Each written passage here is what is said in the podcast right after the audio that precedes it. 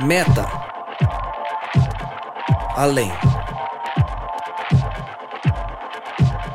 Noia, mente, metanoia. Além da mente. Além do pensamento. Mais longe do que estou. Muito mais do que sou. Novas ideias. Novas convicções. Relevância.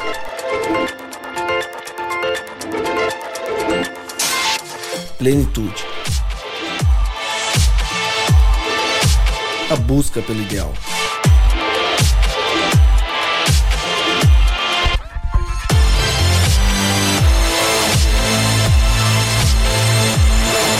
Metanoia. Expanda sua mente.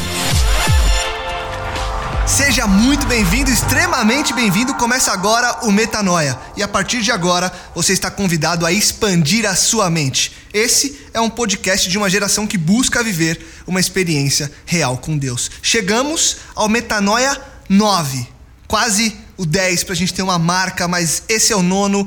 Tivemos muito conteúdo interessante, muito conteúdo importante. Então, se você ainda não ouviu, dê uma procurada, dê uma buscada e encontre os primeiros oito episódios, compartilhe, divulgue e expanda sua mente, faça com que mais pessoas também possam expandir a mente. Meu nome é Lucas Vilches e eu digo já para você que toda segunda, às oito da noite, um novo episódio é lançado.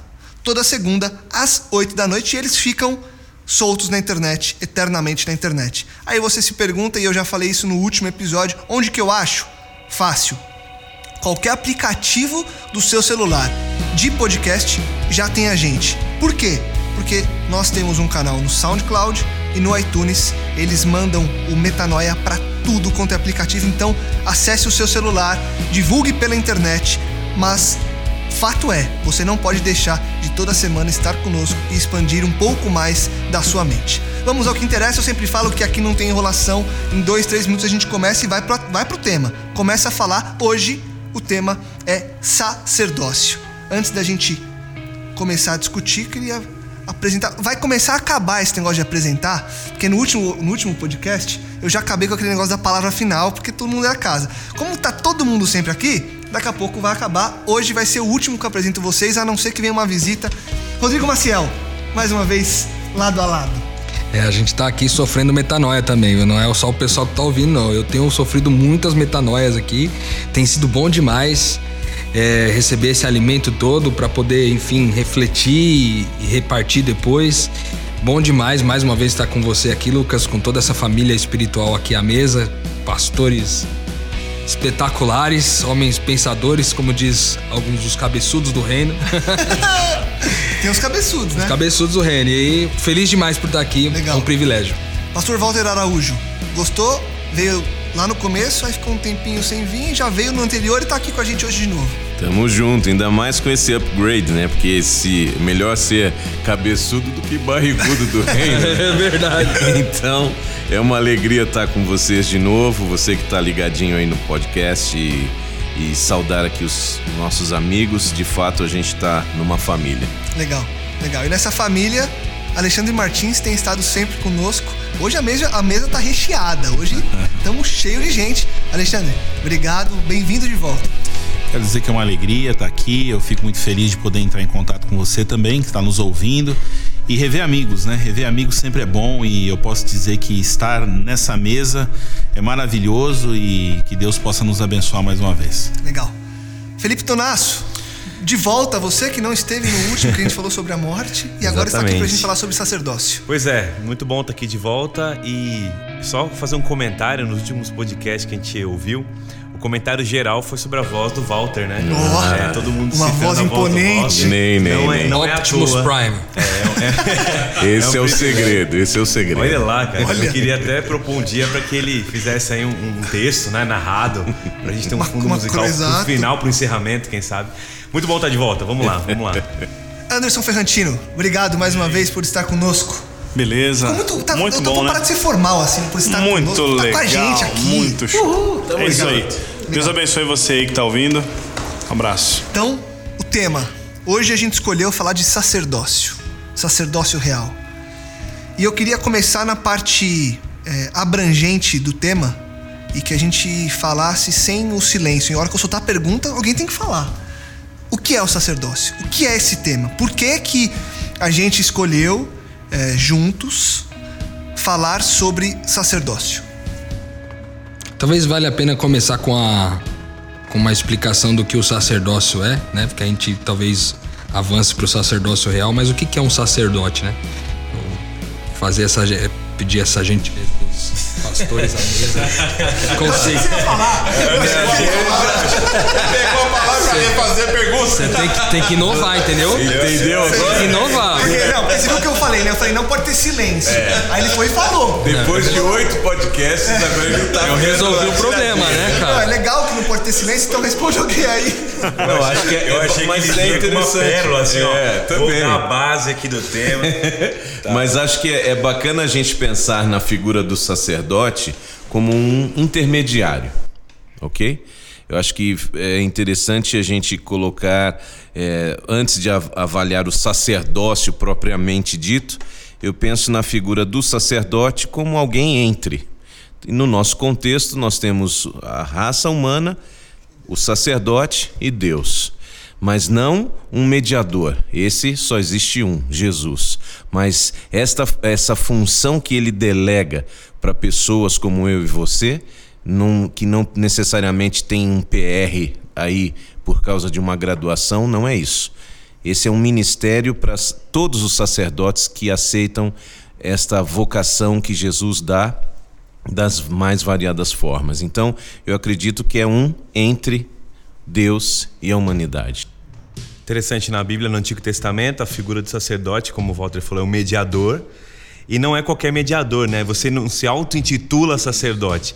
Uma grande diferença do sacerdote, eh, você tinha na tribo de Levi, uma tribo escolhida por Deus para exercer uma função específica de sacerdócio, ou seja, para ser sacerdote, o principal, é, o, é, a principal é, requisição ali, o, o, como eu posso dizer, tem uma palavra que eu tô uma característica. Não, não, não é a característica, é, é, a, é o que eu preciso para poder ser a prerrogativa. Prerrogativa. Tem que ser, a, tem que ser escolhido por Deus. Né? Então isso depois vai acompanhar a gente aí na conversa, é, porque na frente, é, mais à frente no cristianismo, você vai entender o quanto isso se desfaz né? Quanto isso vai se perdendo, na verdade, e como é importante a gente lembrar que a gente também é escolhido por Deus para uma função especial. Então tem um pouco de lembrar disso aí. A tribo de Levi era escolhida por Deus para realizar um trabalho Acho específico. que a galera, a galera entende que já Rodrigo está satisfeito com a explicação, não é? Muito satisfeito. Valeu. Resolvido. Adiante. E, e aí, pegando o gancho de vocês, é, todos então somos sacerdotes de Deus? E acho que daí a gente pode começar a construir. Porque você falou, não significa que anos de estudo vão me dar um PR na frente do nome e aí por isso eu vou ser. Todos somos? Eu acho que para entender se todos somos, a gente tem que entender um pouquinho do trabalho, do ofício do sacerdote, para a gente entender o que significa dizer que todos somos, né? Porque o sacerdote, na verdade, ele além de ser um representante, um entre o povo, ele era também um intercessor. Ele era alguém que intercedia e que tinha uma certa. Ele tinha a, a proeminência, né? ele tinha a função de adentrar em lugares aonde as pessoas não poderiam entrar na sua época, né? Então o sacerdote ele, ele tinha ali o ofício todo no templo. Se você pegar aí sua Bíblia no livro de Levítico, tiver curiosidade, até o próprio livro do Êxodo, onde descreve ali a construção do, do tabernáculo, etc., você vai ver que os sacerdotes e o povo estavam no pátio, adentravam ali. Mas quando se tratava da tenda, quando se tratava do, do templo em si, né? Então aí o sacerdote ele oficiava diariamente, é, ele adentrava ali um, um compartimento chamado santo, que talvez fosse talvez não, com certeza é era o maior compartimento nessa tenda, e uma vez por ano ele entrava no Santo dos Santos, ou Santíssimo, dependendo aí da, da linguagem que você está usando. Agora, baseado na pergunta que o Lucas fez, qual que é o link com o sacerdócio e o fato de todo mundo ser sacerdote, hoje como é que... Então, eu acho que o, o, o start, o ponto de partida é quando Cristo morre na cruz do Calvário, o véu do santuário existente na época de Cristo ele se rasga, o véu que separa o santo do santo dos santos. Ou seja, quando Jesus morre na cruz, ele, esse véu ele é rasgado de cima para baixo, ou seja, não foram mãos humanas que rasgaram esse véu. E daí então a ideia de que a partir daquele momento não mais um intercessor terrestre, mas um intercessor celestial, que é o Senhor Jesus, está por nós, ou seja, na terra hoje não há um sacerdote na terra né? Não há um sacerdote, por mais que muitas é, denominações ou crenças religiosas coloquem líderes como sacerdotes, pode ser até por uma questão hierárquica ou nomenclatura, mas a função sacerdotal em Cristo ela deixou de existir na Terra, já que Jesus foi sacrifício e sacerdote, os dois ao mesmo tempo, cumprimento total do santuário terrestre. E aí eu amplio a pergunta, como o Rodrigo fez agora há pouco, né? E deixo no ar. Somos todos sacerdotes depois da morte de Cristo, né? Então aí a partir daí a gente constrói essa ideia. Tô gostando, tô gostando disso. É, a gente... Vou fazer a pergunta, aí vocês respondem um pouco e fazem de novo e vai replicando. Legal. Eu acho que vale a pena, vale a pena sim a gente refletir nessa, nesse significado e, e nessa coerência daquilo que o Alexandre colocou, né? Porque se a gente for lá atrás, bem na, na, na, véspera da entrega dos Dez Mandamentos, ali no Sinai, no deserto do Sinai, você tem aí uma expressão de Deus no capítulo 19, verso 6 do Êxodo, ele se dirigindo ao povo: Vós ser, me sereis reino de sacerdotes e nação santa.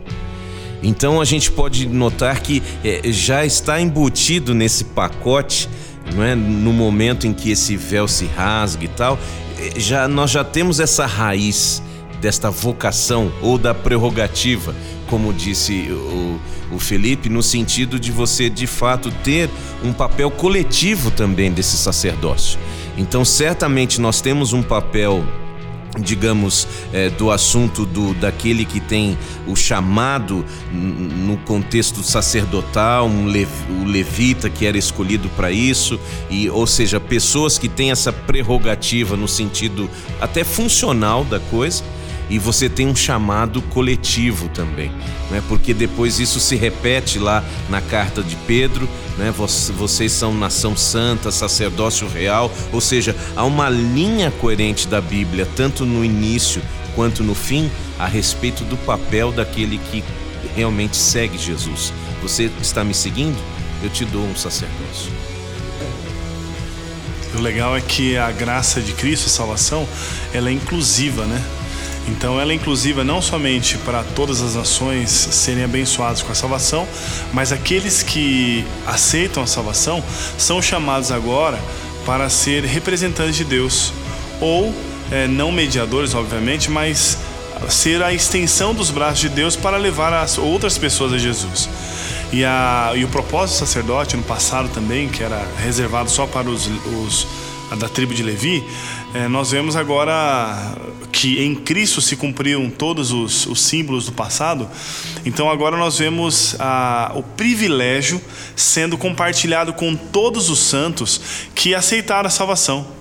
Então hoje, segundo Hebreus, quando nós lemos a carta a Hebreus, nós somos é, chamados a entrar com confiança no santuário, no Santo dos Santos, no, aonde nós não tínhamos acesso. Então, agora, porque eu tenho acesso ao santuário, então, além de interceder por mim mesmo, né, orar por mim, eu tenho a possibilidade de ainda interceder por outras pessoas que também eu desejo que participem dessa grande bênção, né, da salvação. E aí eu passo a ser um canal de bênção. Eu sou um, um recipiente da graça de Cristo. Então, aonde é, eu orar por uma pessoa em nome de Jesus, as outras pessoas que estiverem ali e se derem a receberem com amor a verdade de Deus, esses vão ser tocados. E esses tocados, aceitando o Evangelho, são chamados também para continuar sendo assim sacerdotes, porque agora eles fazem parte de de um povo que não, não pensa em si mesmo, né? mas agora ele pensa muito mais da, da, daquilo que ele via antes, que era a si, agora ele é altruísta, agora ele espalha, ele compartilha, e é um privilégio, né? Deus incluir todas as pessoas, independente da onde você esteja, independente da sua posição social, da sua cor, se você aceitou Jesus como Salvador pessoal, ele tem um ministério para você. Interessante estar falando porque é exatamente o texto de Pedro, né? Quando ele. Acho que vale a pena dar uma lida aqui, o Walter citou. É, 1 Pedro 2, 9 em diante. Então ele fala da função do porquê a gente é geração eleita, do porquê a gente é considerado sacerdócio, né? Então tá aqui, vocês, porém, são geração eleita, sacerdócio real, nação santa, povo exclusivo de Deus. Aí vem a finalidade, né? Para quê? Para que vocês anunciem as grandezas daquele que o chamou das trevas para a sua maravilhosa luz. Então, é, esse chamado do sacerdócio, ele é para todo que crê e para todo aquele que já foi chamado, veja, ele é escolhido por Deus, né? Porque ele é resgatado, ele é salvo. Para quê? Para que anuncie essas virtudes. Então, quando a gente vai falar de sacerdote de todos os crentes, a gente tem que pensar o seguinte: é, hoje a gente está falando de uma realidade de igreja onde muitas pessoas ainda têm a figura do pastor ou do líder espiritual como sacerdote. A gente até usa essa nomenclatura de vez em quando, ele é o sacerdote. É, e isso às vezes pode ser um grande problema, porque exclui de mim o mesmo chamado de anunciar e de interceder e ter, e de ter a consciência e a função de que fui chamado, fui escolhido e tem uma vocação de mediação também. Tem uma vocação de, de cuidado, de altruísmo, como você colocou. Então, eu acho que a gente pode falar um pouquinho desse problema também, que muita gente olha assim e fala: não, é, eu não sou sacerdote, né? Eu sou membro da igreja, aqui o sacerdote é ele ali. Quem intercede por mim é ele. É aí, aí daí brota aquele monte de coisas, né? É, a oração do pastor pastor ora por mim. Não estou dizendo que não é para isso que a gente está aqui, né? A gente está aqui literalmente para cuidar das ovelhas, mas essa referência de pastor ora por mim dá uma, sempre uma impressão de que a oração do pastor tem um pouco mais de poder, de que dá aquela. Ah, ele deve ter mais acesso lá, né?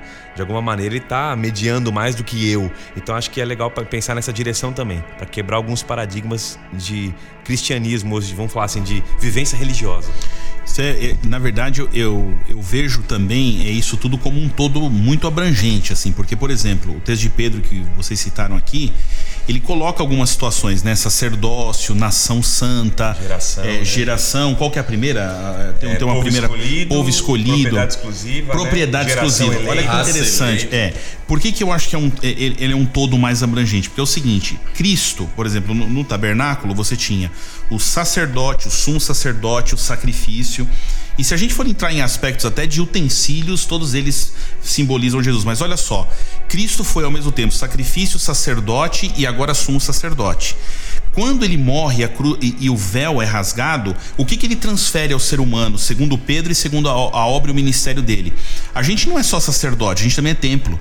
Então a gente é, é propriedade exclusiva, por quê? Porque diz: ou não sabeis vós que sois templos do Espírito, ou seja, a gente é sacerdote, a gente é templo. E quando ele fala nação santa, nós não somos o corpo de Cristo, ou seja, ele de novo remonta tudo que ele fez com Israel, tendo o santuário, sacerdote, e ele então, na morte de Jesus aplica tudo isso individualmente para mim, ou seja, eu sou templo, porque o Espírito de Deus habita em mim, eu sou sacerdote, porque eu estou aqui sendo a representação de Deus na terra, quer dizer, eu estou sendo Jesus para as pessoas, intercedendo pelas pessoas, e ao mesmo tempo eu faço parte de uma nação santa, que é o que? O corpo de Cristo, cuja cabeça é Cristo. Né? Então, assim, é, a, a, quando a gente amplia essa visão, a gente entende assim que, na realidade, tudo que se cumpriu em Jesus Cristo, tudo que se cumpriu no passado em Jesus, se cumpre hoje em cada um de nós. Ou seja, daí talvez é, a gente pudesse entender ou buscar muito de uma maneira mais profunda a palavra cristão né? Porque cristão é pequeno, pequenos cristos, né?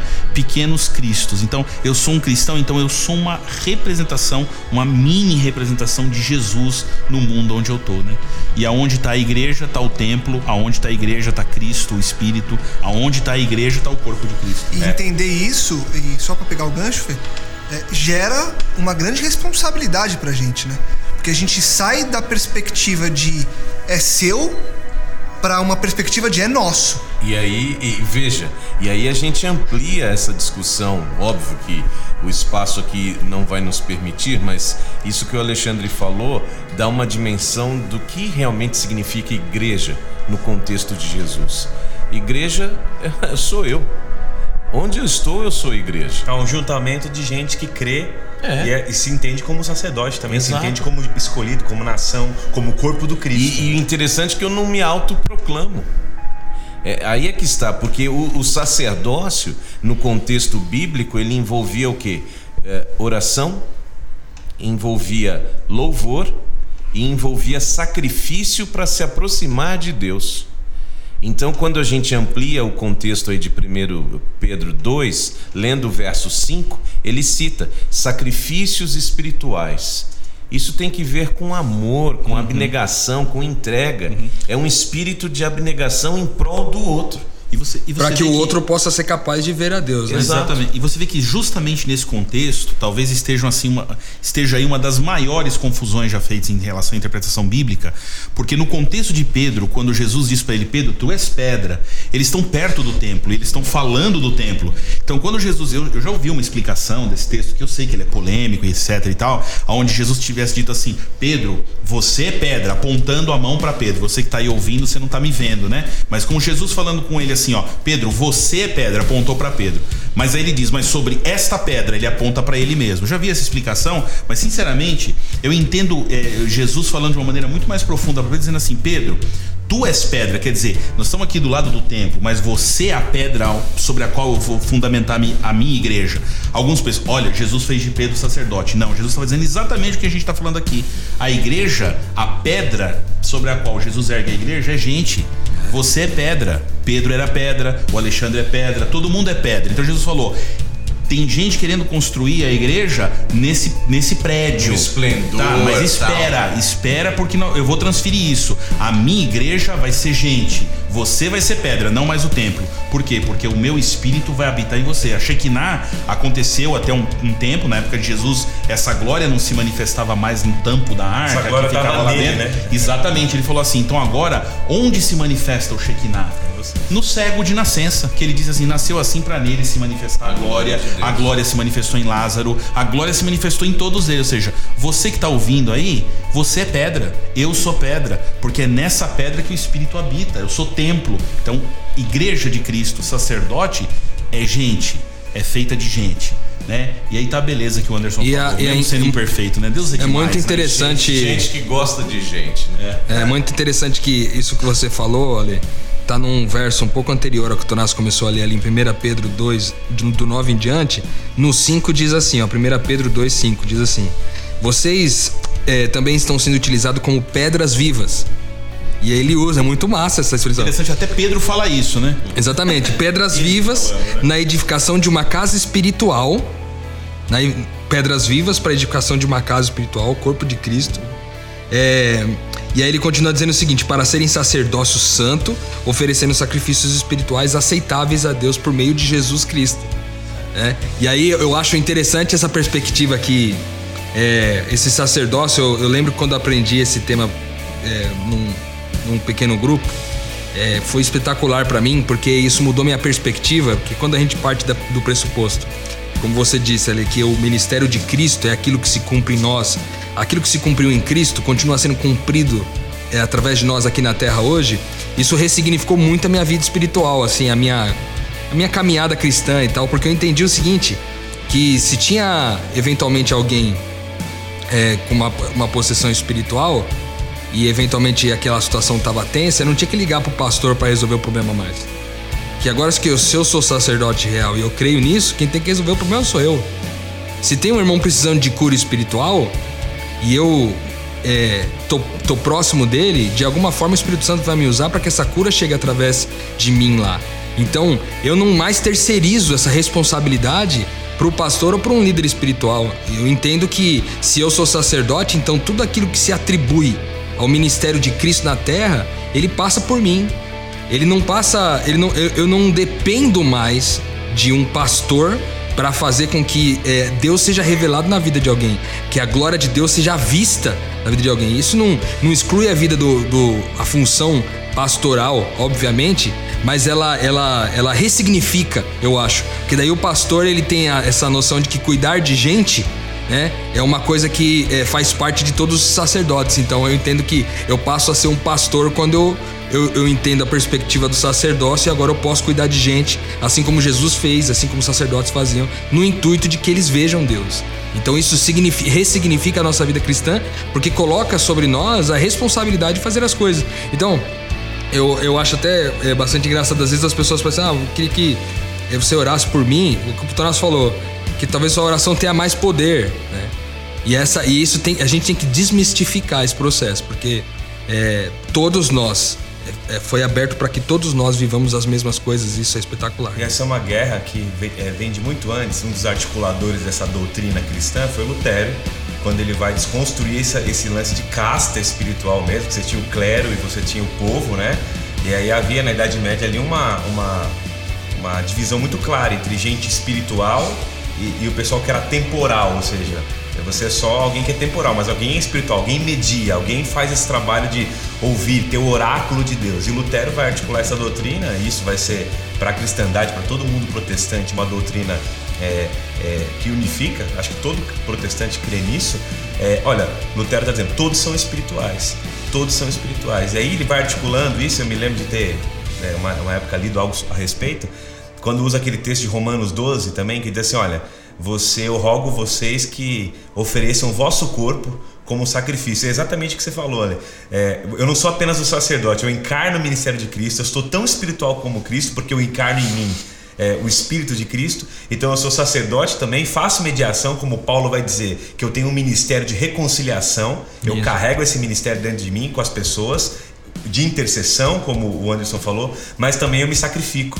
Também eu sou o sacrifício vivo, sou eu que faço esse sacrifício. Então, essas implicações, é, acho que a chave a chave está na tua fala inicial, Ale. É a vida de Cristo. O grande sacerdote na Bíblia, porque o sacerdote de todos os crentes, como era chamado? Porque todo crente que creu e foi resgatado passa a ser um pequeno Cristo passa a mediar, passa a interceder, passa a se sacrificar pelo outro para que haja perdão para o outro, para que haja vida para o outro, para que haja Deus revelado na sua vida para o outro enxergar. Eu acho que isso é legal de entender. E isso, Rodrigo, cai mesmo uma, uma casta de, de mitos aí. Uhum. É, é, porque tem muita gente que ouve a gente. Eu sei que é, hoje a gente está numa geração que questiona muito a liderança institucionalizada. O pastor já não fala mais, e aí o pessoal diz amém. É, hoje você fala, eu, a gente sabe, a gente é pastor, a gente prega e daqui a pouco alguém questiona embaixo no comentário do seu sermão.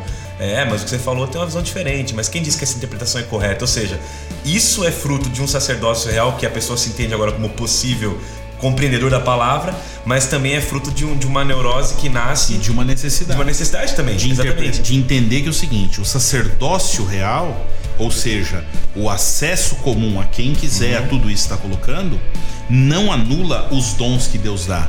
Ou seja, o pastorado, o, o ensino Cada é visto espaço, como dom. Exatamente. Ou seja, então hoje, por exemplo, é, a gente tem que se questionar, eu, eu, ou se perguntar, eu questiono a hierarquia por quê?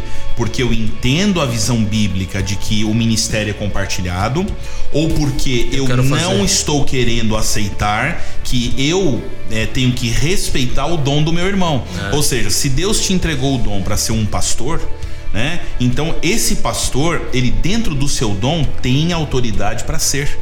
E se você recebeu de Deus o dom de cantar, como meu amigo Rodrigo aqui tem, é, e alguns outros, mas é, você tem, tem autoridade do, do para cantar. Por quê? Porque eu não me vejo hoje na autoridade de dizer assim, ah, o Rodrigo mais ou menos, porque eu não sei cantar. Quer dizer, eu, eu, eu desafino até falando, cara. Então, assim, eu tenho que me colocar no meu lugar mediante meu dom, entendendo que o corpo somos todos, mas com funções diferentes. Nem todo mundo é orelha, nem todo mundo é braço, nem todo mundo é pastor, nem todo mundo mundo é, é ministro, nem todo mundo é mestre, mas cada um ali de acordo com o seu dom. É o que o apóstolo diz, né? E fato né? é que todos somos alguma coisa, né? Perfeito. Eu peguei uma frase quando eu estava preparando aqui o tema pra gente, que fala o seguinte: como, como discípulos, temos todos a mesma responsabilidade, que é o sacerdócio. Porém, em ministérios diferentes, que são os dons. E aí vem uma frase para mim que é a chave, para mim foi a chave disso tudo. O grande erro do cristão é crer que o dom limita a responsabilidade. Então o cara fala assim: ah, mas o meu dom é esse. Ah, então deixa o pastor fazer isso. Ah, então eu, isso eu não preciso fazer. Ou não, ele faz melhor. Sabe? É uma coisa do delegar, assim, sabe? Não, ainda não vou fazer, então eu vou fazer outra coisa. Ou meu dom não serve para nada, porque tem gente que pensa isso. A gente já falou de dons aqui, né? Inclusive, fica convite para você, se você não ouviu, nos primeiros podcasts nossos, lá no, no sétimo, na verdade, a gente falou sobre dons e vocação. Então vai lá ouvir o que a gente falou sobre isso, porque é muito interessante a gente lembrar que todos temos dons para exercer essa responsabilidade de todos, que é o sacerdócio, né? Por isso que acho que é interessante lembrar que nesse aspecto eh, que a gente está discutindo, o motivo e, e também a sinceridade da, de uma pessoa devem ser considerados, sabe? Porque o, o dom não te dá o direito, como o Alexandre falou, de julgar o outro. A gente tem que realmente entender que tudo contribui para a missão. Não é? As capacidades diferenciadas que a gente recebeu, é, eu preciso estar em harmonia. Então, essa minha, esse meu sacerdócio, ele é provado pelo motivo e pela intenção quando eu estou trabalhando em harmonia. Quando eu acho que eu sou o único rei que enxerga e todo mundo está enxergando errado, eu tenho que rever meus conceitos de sacerdócio. Porque o sacerdócio de todos os santos, ele contribui para essa missão que já está revelada. Não para o meu ponto de vista pessoal, ah, se fosse como eu queria fazer, seria melhor. Não, contribui na comunhão, né? tra- Contribui no Até todo, porque né? o sacerdote anuncia as virtudes daquele que chamou. Exato. Então ele tem que estar no mesmo espírito. Ele anuncia a virtude daquele que chamou, né? É Tô com uma assim? coceirinha na língua de jogar uma pimenta nessa história vai. nossa aqui hoje, cara. É agora, é agora. Eu acho que tá faltando. Eu acho, que tá, eu acho que tá vendo muita unidade É, nesse gente, a gente tá sacerdote ficando, aqui. Então, a gente eu, tá vou, ficando eu vou jogar uma muito... pimenta, sabe por quê? Porque eu, eu, eu ia ficar. Eu até pensei, vou ver se em algum momento vai entrar esse assunto e tal, mas daí eu fiquei meio na minha. O Walter colocou esse lance do sacerdote, então eu vou falar. Manda. Se a gente olhar a história, é o seguinte: a gente vê a trajetória sacerdotal, mas vira e mexe no caminho do sacerdote e do rei. Aparece uma figurinha interessante, que era o profeta. Então é o seguinte, em toda a história né, da humanidade, e hoje não poderia ser diferente. A verdade é a seguinte: nós temos a função sacerdotal e etc. E o sacerdote é o intercessor, é o camarada que faz. aqui, eu eu vou dizer o a meio mediação, de campo, né? é o meio de campo, mas não pejorativamente. Ele Sim. faz realmente o meio de campo, liga o, um com o outro, mas o seguinte. É, hoje eu, eu entendo assim, nós temos a função sacerdotal, mas nós não podemos esquecer da nossa função profética nessa história toda. Ou seja, muitas vezes eu pergunto para mim mesmo, sou sacerdote ou sou profeta? E eu vejo hoje assim que no tempo em que vivemos, né, o, a, a visão sacerdotal, ou seja, o bem comum, o corpo de Cristo, é meio que um, um tema é, visto por todos e tal. Mas a verdade é que o profeta era a figurinha que falava muitas vezes o que ninguém queria ouvir, o que ninguém tinha coragem de falar. E era uma função delicada. Ninguém sai falando assim: Ô Senhor, por favor, me escolhe para ser profeta. Eu tô louco para ser profeta. A maior vontade da minha vida é ser um profeta, né? Não é. Então, assim, eu, a pimentinha que eu quero- colocar aqui é a seguinte: que muitas vezes é, a gente quer adequar a verdade ao que eu quero, ao meu estilo. E como sacerdotes, e como muitos sacerdotes fizeram no passado e fizeram exatamente isso, nós temos que abrir os olhos. Por quê? Porque tem hora que a gente tem que ser o profeta. E o profeta é aquele que vai trazer o que muita gente está encobertando. O profeta é o que vai muitas vezes deixar as claras o que, o que todo mundo está esquecendo, ou o que se esqueceu, ou o que se apagou e o que foi destruído. Então o profeta vinha para uma reforma, para uma restauração, inclusive para os sacerdotes, inclusive para o meio sacerdotal, colocando o sacerdote na linha, colocando o rei na linha, colocando uma nação inteira na linha. Por quê? Porque o profeta ele tinha um dom. E esse dom, como diz o nome dele mesmo, era o dom profético. Ele recebia de Deus a iluminação necessária para fazer. E como eh, final de uma história de humanidade, porque eu acho que Jesus está muito pertinho de voltar. Eu, eu acho que nós temos que encarar muitas vezes a nossa vida como um movimento profético mesmo, no sentido de que, olha, é bom todo esse corpo de Cristo, isso é a verdade, é maravilhoso, mas é o seguinte, não vamos é, olhar para um lado só, vamos nos ver como profetas, porque tem hora que a gente tem que colocar o pingo no i e dizer assim, não, mas peraí, aí não, aí não tá aqui, eu tô, desculpa, Walter, você colocou essa Não, mas questão acho e que eu não- concordo 100%, você me instigou, Não, cara. não, mas eu tô achando até a sua pimenta uma pimenta misturada. assim. gostosinha, É, né? não, gente na verdade, tentando amenizar. Não, não, mas vê bem. Olha, olha só, meu. Olha só. Porque na realidade, o que significa profeta? É. A Boca de Deus. Boca de Deus. É isso aí. Então, na boa, eh, você, mesmo o profeta dando uma nota que a princípio destoava do, do consenso, mas é boca de Deus. Então, o resultado dessa profecia é o mesmo resultado que Deus esperava do sacerdócio, ou seja, cumprimento da missão. E a gente pode até colocar mais uma camada nessa pimenta. Porque quando a gente leu lá em Êxodo 19, verso 6, o que Deus esperava de Israel, meu, Israel não cumpriu, cara. Não cumpriu.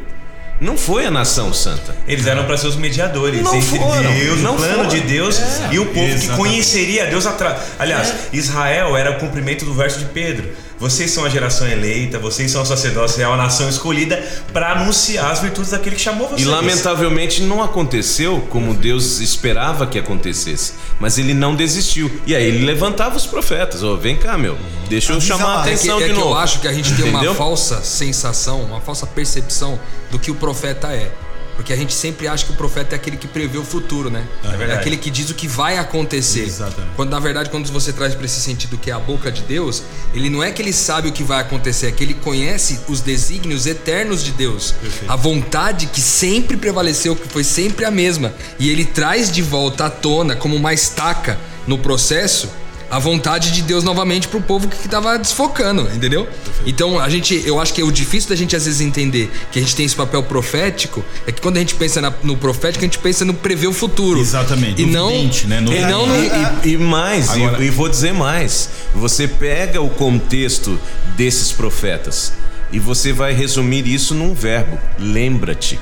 Lembra-te. A função do profeta não era nem tanto a novidade, como você Exatamente. falou. Era justamente, Era ó. o que foi você esquecido. Esqueceu É. já? E, e em toda a história você vê o, o- a instituição, tá o rei, toda a história. O sacerdote tá lá e o profeta tá, lá. lá. E eu não quero aqui trazer uma interpretação profética que eu, que eu particularmente não concordo, né? Que é aquele negócio que o que se cumpre no passado se cumpre em Jesus, se cumpre no futuro, Hum. necessariamente. Mas em Jesus você vê o quê? Lá estava Jesus. Junto com ele, no ministério dele, estava quem? João Batista, tava o profeta. E tava também o quê? A instituição. O sacerdócio estava lá, o templo estava lá. Nos nossos dias, a verdade é que eu sinto que Deus sente que não pode ser diferente. Então, nos nossos dias, nós vamos ver o quê? Nós vamos ver a instituição, nós vamos ver o sacerdócio e nós vamos ver o profeta. Presente no mundo sempre, em toda a história. E não podia ser diferente. E Ale, também, sa- entendeu? sabe por que que, mais uma vez, voltando, o porquê que é difícil para nós entendermos essa, perce- essa perspectiva profética que deve haver em nós? É porque, por exemplo, você olha para todos os profetas da Bíblia, a maioria deles tiveram crise de depressão, quiseram morrer. Por quê? Porque quando você conhece esse desígnio, essa vontade de Deus eterna que sempre houve, e você não, você vê que tem, você tem um, um, um- uma seara gigantesca para você mudar e você lá, dá um desespero, você fala, ah, meu Deus, eu não vou conseguir fazer isso aqui, você não, você não devia ter me revelado isso, você não devia ter me revelado, porque agora eu não vou dar conta. Às vezes dá essa sensação de a gente não conseguir muitas vezes colocar uma verdade e estabelecer essa verdade num, loca, num local ou num tempo, uma vez que a gente conheceu essa verdade, a gente não consegue estabelecê-la. Então, se a gente de fato assumisse esse papel profético, né? A gente também teria essa consequência Eu pensei natural. exemplo muito engraçado que é quando você vai comer um negócio, alguém fala assim: Você quer que eu te falo do que, que tem aqui? Aí você fala: Não, não fala não. Fala eu, não. eu vou saber o que tem de caloria. Aí você fala: Não fala, deixa eu só comer. Então o profeta era aquele que ouvia de Deus é, e denunciava no seu tempo o desígnio Denunciava, de Deus. essa é a Ele tinha essa proposta de denunciar e de apontar no seu tempo o eterno de Deus. E aí é interessante porque a gente tem um papel, essa função tripla, né? A gente é corpo de Cristo hoje, estamos numa instituição que a gente pode colocar assim, veja, eu tô colocando entre aspas, aqui você não tá vendo meu dedo, mas tô fazendo aspas. Uma instituição colocada na terra invisivelmente, que é o corpo de Cristo. A gente é igreja nesse sentido, certo? A gente é profeta quando denuncia a vontade eterna de Deus no nosso tempo, lendo a nossa geração. E a gente é, interme- a gente é sacerdote quando diz assim: olha, eu denunciei. E o cara fala: então eu tô mal, eu tô perdido. Ok, não, mas eu vou fazer mediação. Vem cá, vou te colocar perto de Deus.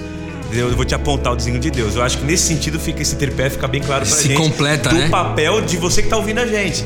Ah, então meu papel de cristão é o quê? Bom, é ser pequeno Cristo. Em que aspectos? Sendo o corpo dele, ou seja, indo, indo onde ele iria, tocando onde ele tocaria, abraçando onde ele, abraçaria, pisando onde ele pisaria, olhando como ele olha- olharia, Denunciando como ele denunciando denunciaria. como ele denunciaria. Profeta, eu vou entender minha época, vou entender o desígnio de Deus, vou andar pela minha época denunciando é, a, a, a vontade de Deus. E quando vocês falam assim, vocês estão perdidos, eu falo assim, não, peraí, vem cá que eu vou fazer uma mediação, vamos interceder juntos. Ou seja, eu me coloco também à disposição perante o Santíssimo Vale- para poder eu- levar você junto comigo. Eu tem acho um que vale, vale bem a gente destacar, porque como a gente já frisou que o povo falhou, quando Jesus veio, o plano de Deus se cumpriu neste assunto do sacerdócio aqui do- dos santos, entendeu?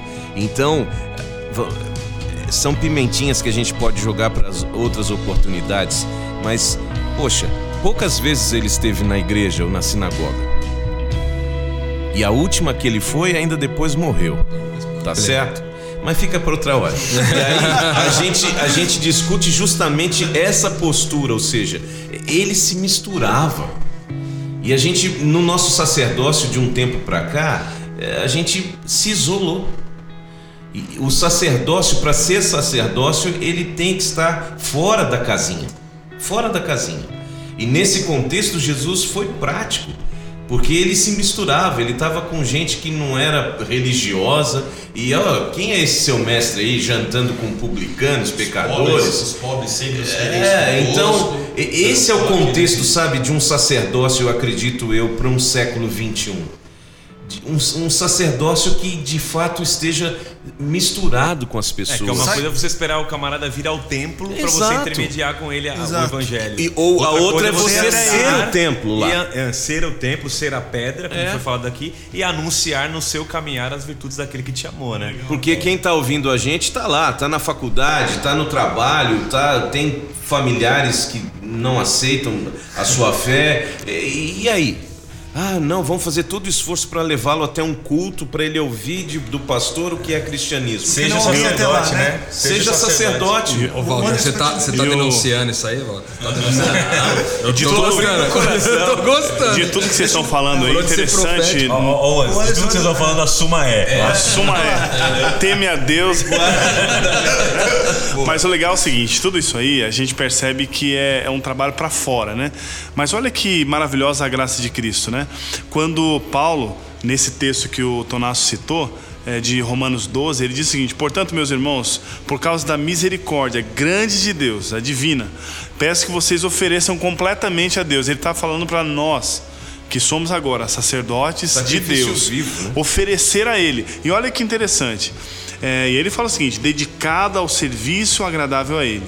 É, esta é a verdadeira adoração a você que vocês devem oferecer a Deus. Aí no versículo 2, ele diz: Não vivam como vivam as pessoas do- deste mundo, mas deixem que Deus os transforme por meio de uma completa mudança da mente de vocês. Assim, vocês conhecerão a vontade de Deus, isto é, aquilo que é bom, perfeito e agradável. Uma vez que eu experimento a salvação, que é a grande misericórdia de Deus, eh, e o Lucas falou muito bem da nossa grande responsabilidade de ser sacerdote, e também o pastor Alexandre falou sobre eh, a- o, o ofício profético.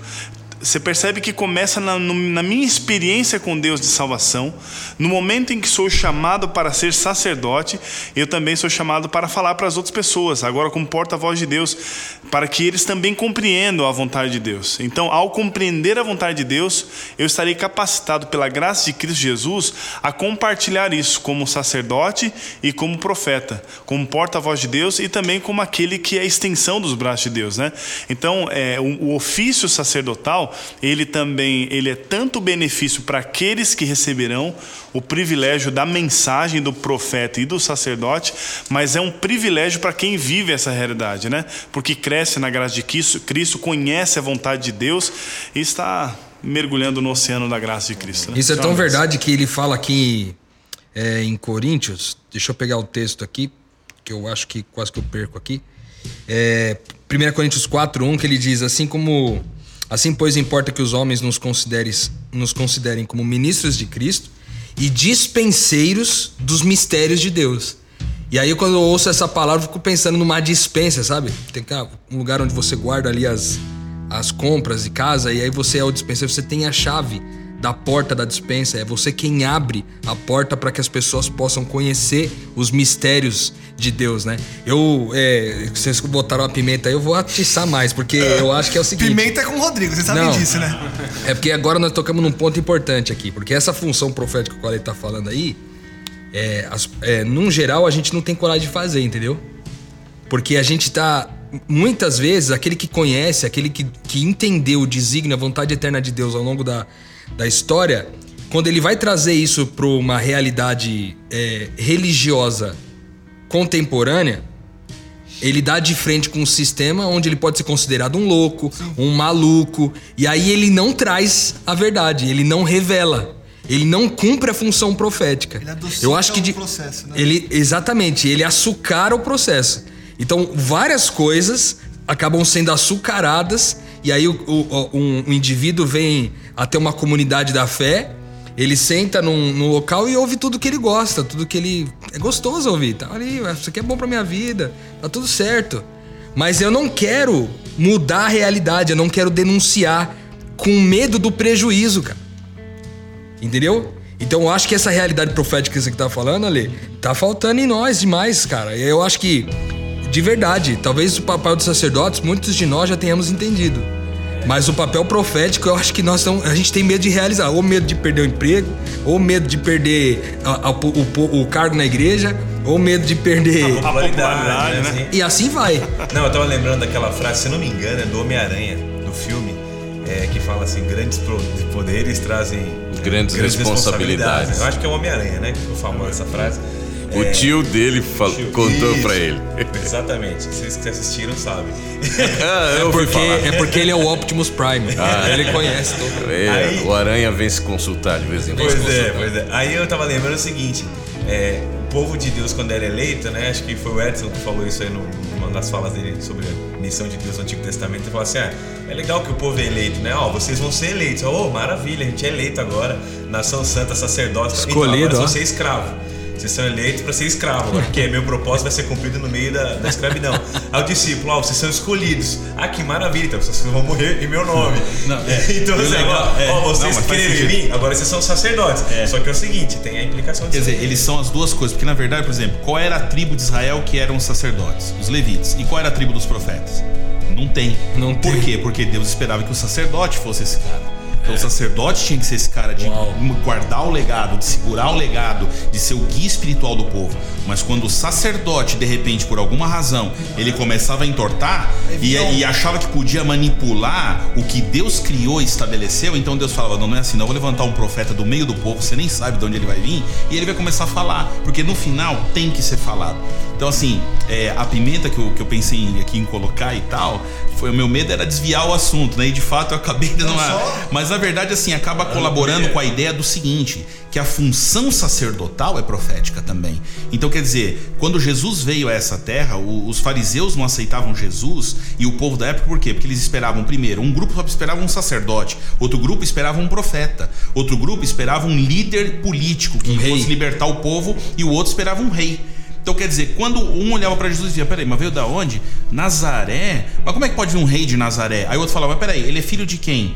De José? Mas peraí, não teve um problema no nascimento desse moleque? Como é que ele pode ser sacerdote? Então no final, todos os, os preconceitos humanos cegaram os homens para quem ele era. E a, a- é, a nossa época, a leitura dessa época, que eu gosto muito quando você usa essa expressão, cara, a gente tem que ler uma época, é que as os conceitos de uma época podem cegar a visão de muitos a enxergarem aonde realmente a gente deve caminhar, qual realmente deve ser o princípio de nossa vida. Importa servir a Deus do que a homens. Então a minha geração pode estar com uma tônica, mas essa tônica não pode não estar certa, segundo a luz da palavra de Deus. E eu não tenho que adaptar a palavra de Deus à luz de uma geração, mas eu tenho que adaptar uma geração à luz da palavra de Deus. E é nesse ponto aonde, como sacerdotes, nós cumprimos a função no sentido, eu não me coloco aqui, nem estou me colocando aqui e nem um dos nossos grupos que está conversando, mas eu me coloco assim, nós como escolhidos de Deus, você que está me ouvindo aí, também é, recai sobre você isso.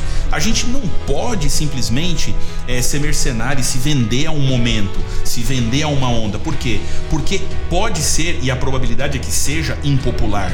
A probabilidade é que não seja legalzinho muitas vezes, mas ao mesmo tempo, a certeza de que mesmo sendo impopular e não sendo muito legalzinho, sempre vai ser com amor, sempre vai ser com respeito, sempre vai ser vendo o melhor da- do ser humano, o melhor e o futuro da gente. Quer dizer, nunca para que um fim seja um fim em si mesmo. A verdade pela verdade. Não, é a verdade pelo ser humano. Eu falo Né? que penso e dou a quem doer. Perfeito. Não rola. É Certo? porque anunciar a virtude daquele que chamou é anunciar alguém que é cheio de graça e cheio de verdade. né? Mesmo Então, porque é eu acho que da- da- eu acho que o desafio também quando a gente toca nesse aspecto de- do sacerdote, da verdade, da função, a gente tem que lembrar também que o pecado nos limita demais, que a gente erra e a gente se sente indigno.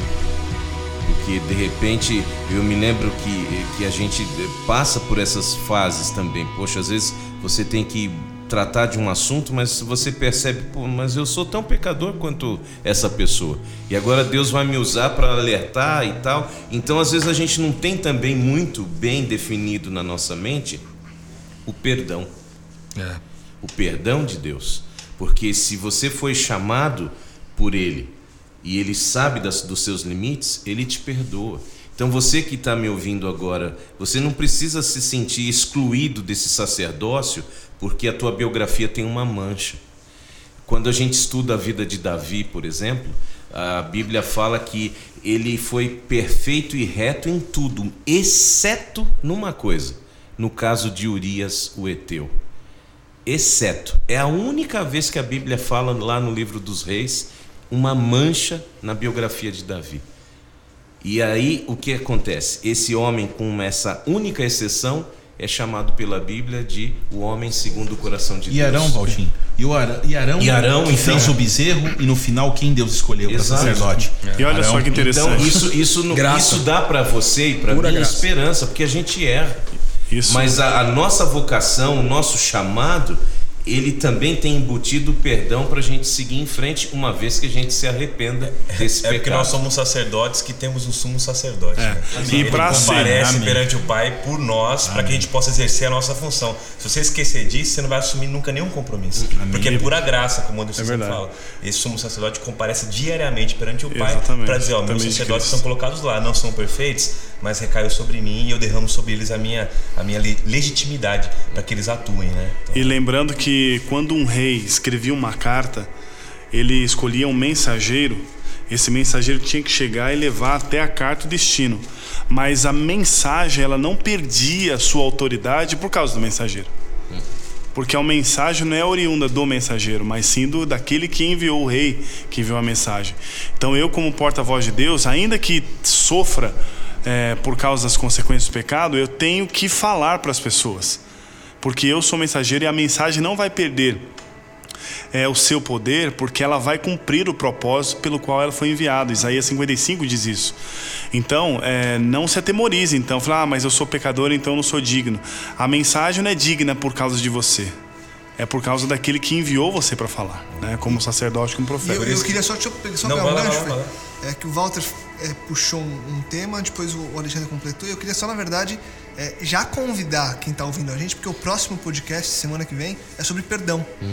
Então vai se completar, na verdade, porque a gente está falando de sacerdócio e chegou num ponto de que é, temos de lembrar que somos sim indignos, mas que Deus nos capacita e faz com que todos os dias a misericórdia dele se renove e a gente esteja aqui prontos para sermos todos os dias sacerdotes dele. Então você que está ouvindo a gente agora, volte aqui semana que vem. Porque a gente vai completar esse assunto de estarmos nessa caminhada e sermos todos os dias, toda hora que a gente pede esse perdão, perdoados por Cristo. Fê, o que você ia falar? Não, só ia comentar, até perdi um pouco a linha aqui. Você falou o que mesmo, Anderson? Agora no finalzinho, só pegar o gancho. Você falou no final o que agora? Ah, também esqueceu? Não, que ele falou uma coisa interessante. Interessante, ele falou assim: olha. É, eu- Ah, não é, é a mensagem. não todo mundo agora Sabe se funciona legal aqui, meu. Não, eu tava pensando nisso. Porque tem, Mas a gente acabou não falando. que é porque ele Você lembrou. influenciou ele, né? Não, é- O todo e o nada, né? A verdade não tá em quem leva, tá É. na pessoa que entregou Exato. a mensagem, né? E, e a, e a grande, o grande chamado da graça é que, veja, você está num processo. A graça que é eficaz, ela te educa a viver. Ela vai te educar a ser alguém cada dia mais, como a gente já falou no discipulado aqui no episódio 3, a ser semelhante a Jesus. Então perceba, em algum momento, quanto mais esse sumo sacerdote, vamos usar as figuras aqui, me perdoa, mais eu vou crescendo em graça, crescendo em sabedoria, em estatura perante Deus, perante os homens, vou colocar assim, e vou me parecendo com ele. Ao ponto de Paulo vai dizer pra gente, por exemplo, ele era um mediador, ele era um dispenseiro, ele falava, né, em vasos, ele carregava um tesouro em vaso de barro para que a excelência fosse de Deus. Ele tinha consciência. O homem que dizia, miserável homem que sou, quem me livrar do corpo dessa morte, é o homem que diz, sede meus imitadores, como eu sou de Cristo, é o homem que fecha em Gálatas 2:20 dizendo assim: eu já não vivo mais, né? É Cristo vive em mim, eu vivo a vida de Cristo e o viver que eu vivo hoje na carne, eu vivo pela fé no Filho de Deus. Quando você vive pela fé como sacerdote, pela fé que você é justificado, santificado por um sumo sacerdote que já fez um sacrifício único para rasgar véu, você entende o seguinte: é o que o Gandhi entendeu quando perguntaram para ele: Ô Gandhi, qual é a mensagem que você quer deixar para a Índia? Ele falou assim: ah, a mensagem que eu quero deixar é minha vida. Minha vida é a mensagem. Eu não tenho outra mensagem para deixar.